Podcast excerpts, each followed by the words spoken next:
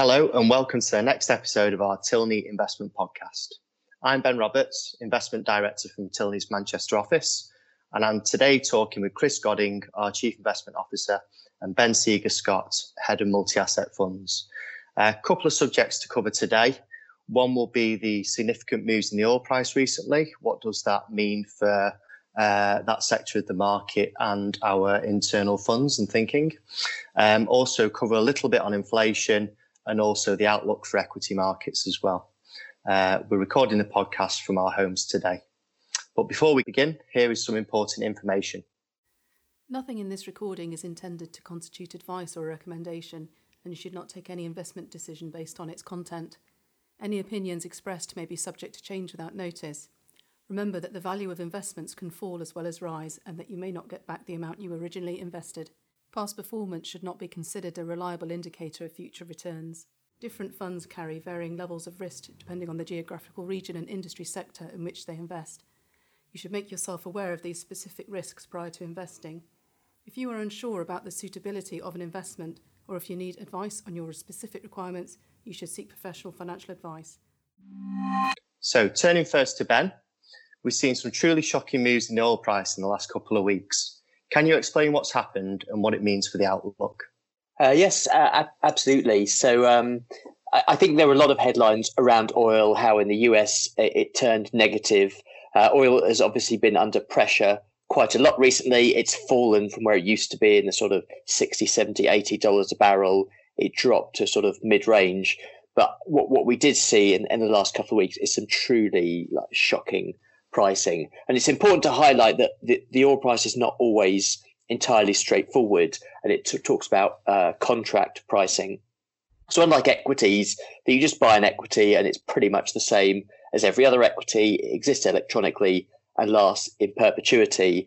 That's not the case with oil. Oil's a commodity. So, you don't just buy generally a barrel of oil, you buy a contract to have some delivered. So you tend to have this this uh, this series of forward contracts. So you could have oil to be delivered next month or then the month after, or you could buy it for delivery in 2025 or 2030. So what happened, uh, and the news reports highlighted that the oil price actually fell at one point. It got as much as minus forty dollars a barrel, i.e., you were being paid forty dollars a barrel to take this stuff off off the traders' hands. But what that actually related to, and it was a, fairly technical element, that related to oil to be delivered in May. And what happens with these contracts, the reason it, it was actually Monday, Monday the 20th of April, you saw this very sharp move. The price fell from about $20 down to, to minus $40. But that was because on the Monday was the day before the contract expired on the Tuesday. So on Tuesday, the 21st, if you had that contract, you needed to take delivery of however much uh, oil that you'd purchased. And the problem you have in the US at the moment, because there's a huge amount of supply, not very much demand, a lot of this stuff is just building up. And there's some concern that storage facilities in the US might literally run out of space. Um, obviously, that's a big problem. And you can see as, as people tried to get rid of it, this pushed uh, the oil price that much lower. Um, most of the rest of the curve hadn't moved a huge amount. So if you look at prices for delivery in June, July, August, and so on, they, they held around $20 a barrel. So it's not to say that the price of oil fell to, to minus 40, the sort of prevailing price. It was just that contract. I think the, the sort of uh, metaphor that, that we've been using a lot is it's like the bread rolls in the bakery. At the end of the day, you have to discount them quite heavily to get rid of them. The difference is with oil, you can't just pour it down the drain if you can't get rid of it because it, it's oil. So you have to discount it to a point where, where people take this off your hands. So it's important to highlight that the oil price itself was relatively unmoved. In fact, if you could take that oil in May and hold it to June, you could have made $60 a barrel if you'd have bought it at minus 40 uh, and managed to sell it on uh, in June at $20 a barrel. The problem is to take advantage of that, you probably needed a tanker somewhere off the coast of the US because you'd physically have to take it uh, and store it for a month. So it was somewhat technical in nature.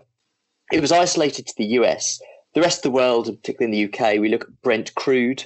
Um, that you're not required to take physical delivery. You can uh, you can settle it with cash, and it doesn't have the same uh, restrictions in terms of US storage. So that was relatively uh, relatively unmoved.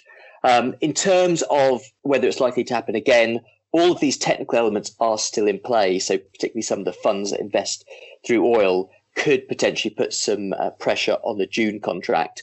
But it is important to highlight this is more around the technical aspects of the individual contract. It's not the oil price over overall.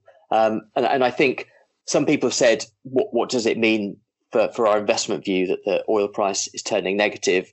Well, it, it's worth highlighting this is a consequence of broader events. It's not uh, a trigger for other events. So I think what it does reflect is the severe economic uh, backdrop, the fact that you have this huge supply demand uh, imbalance as demand has fallen off a cliff.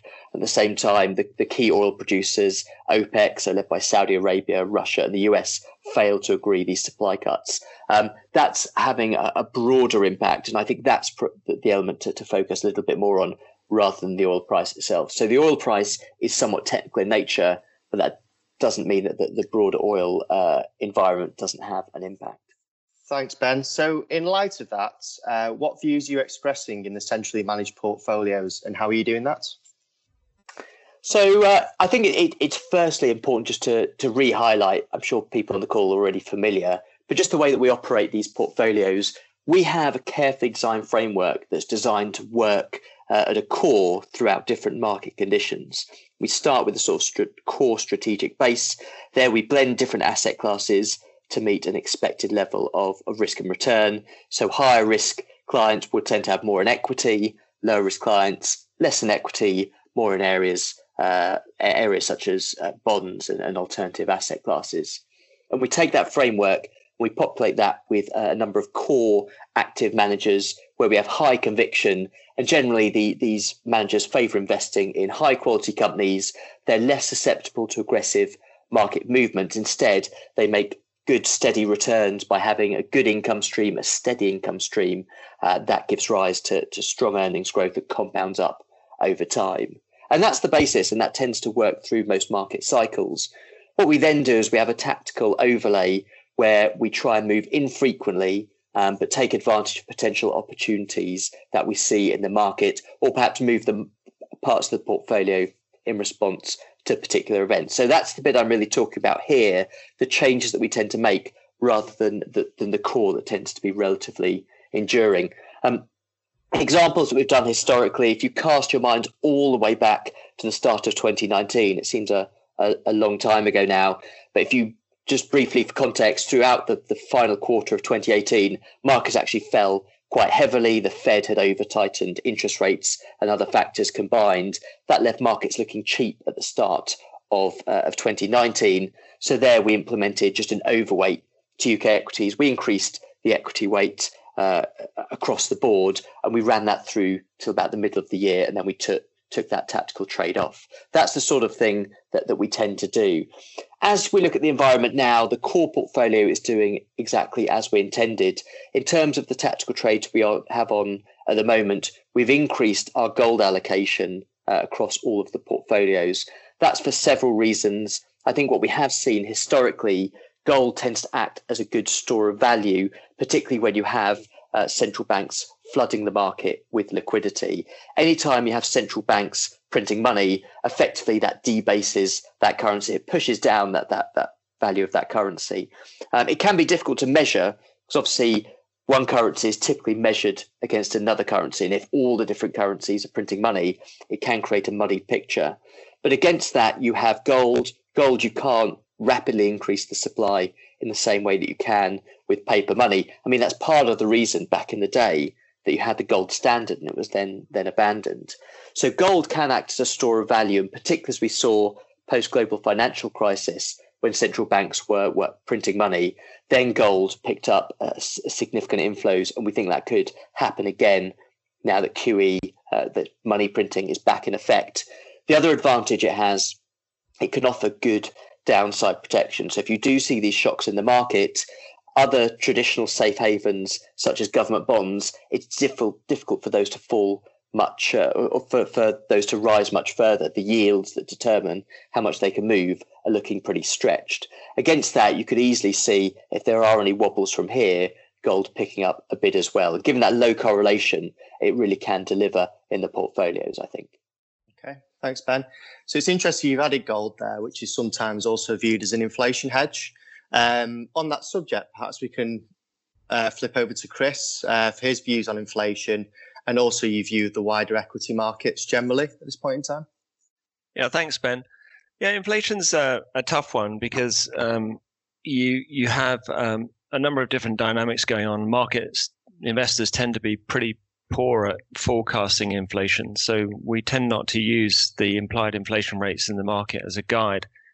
Um, you have to, especially in the current situation, you have to think slightly out of the box.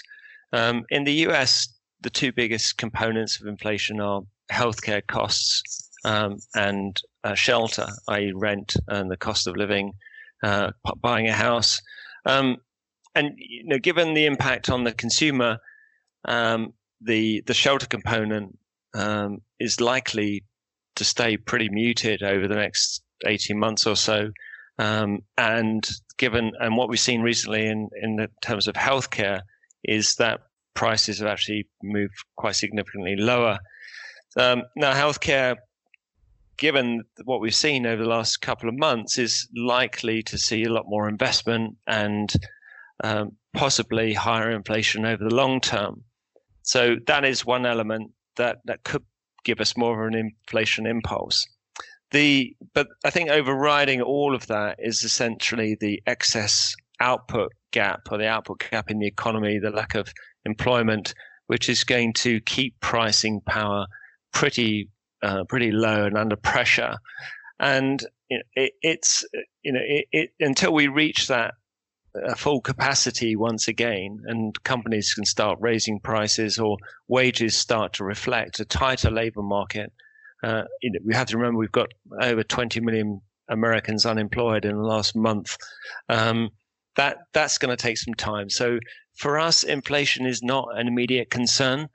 Um, you have to, as Ben as Ben alluded to, you have to take into account that we have seen an extraordinary amount of government and uh, central bank activity um, with close to 11 trillion dollars injected into the global economy, and the global economy is essentially roughly 80 trillion dollars a year. Um, so you, have had an injection of uh, liquidity, it was equivalent to you know four four times the size of the UK economy, and and that is likely to lead to some kind of excess in in uh, in the system at, at some point. Um, we believe a lot of that excess will be absorbed by the real economy uh, to make up the gap that has been caused by the slowdown as a result of COVID 19. But um, you know, the, this excess liquidity will eventually flow through to to stimulate and perhaps at some point overstimulate the economy so that we get some kind of inflation impulse. And as Ben said, that's largely why we own gold. And uh, do you have a wider view on the equity markets at the moment, Chris?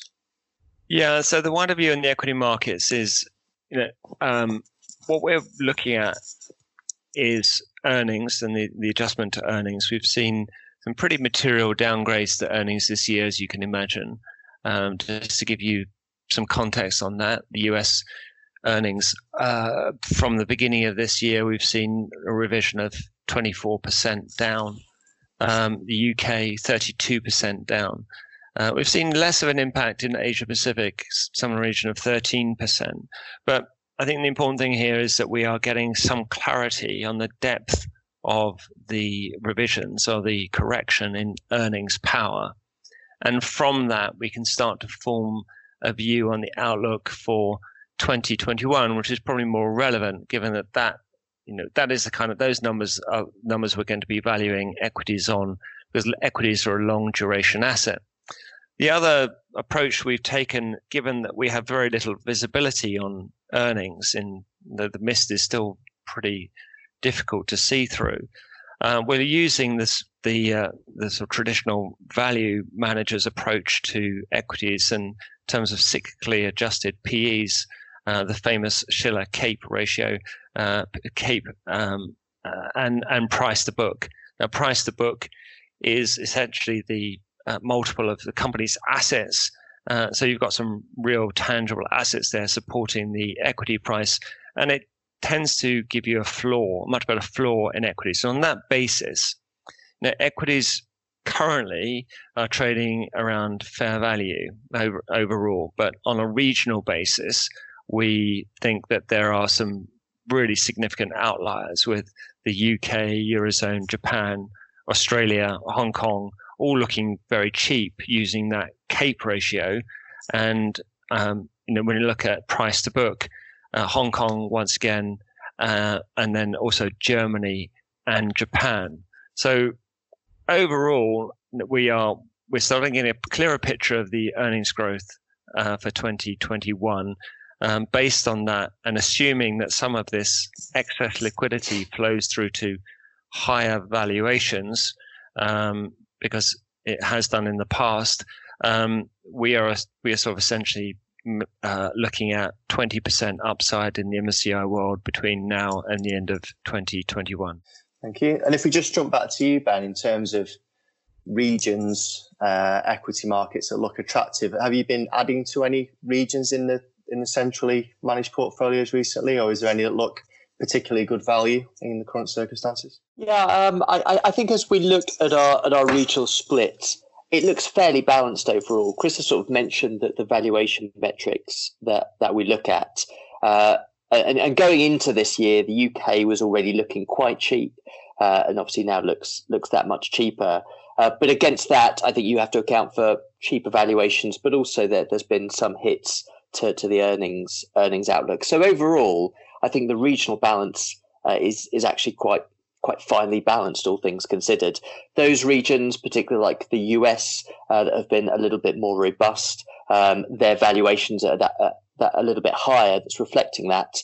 Regions that are a bit more challenged, particularly you know the UK and uh, and Europe, um, a few more more headwinds, but their valuations are that much cheaper, so reflecting that too. So on balance, I don't think that there is that there's significant difference between the regions at the moment. I think what is more important stylistically, um, just talking to, to the active managers that we use, again, they tend to invest in companies with, with solid balance sheets. So our core managers have actually had a relatively positive uh, or relatively positive uh, experience so far, mitigating uh, a little bit on the downside. And actually, they they see uh, plenty of opportunities, so they're relatively confident.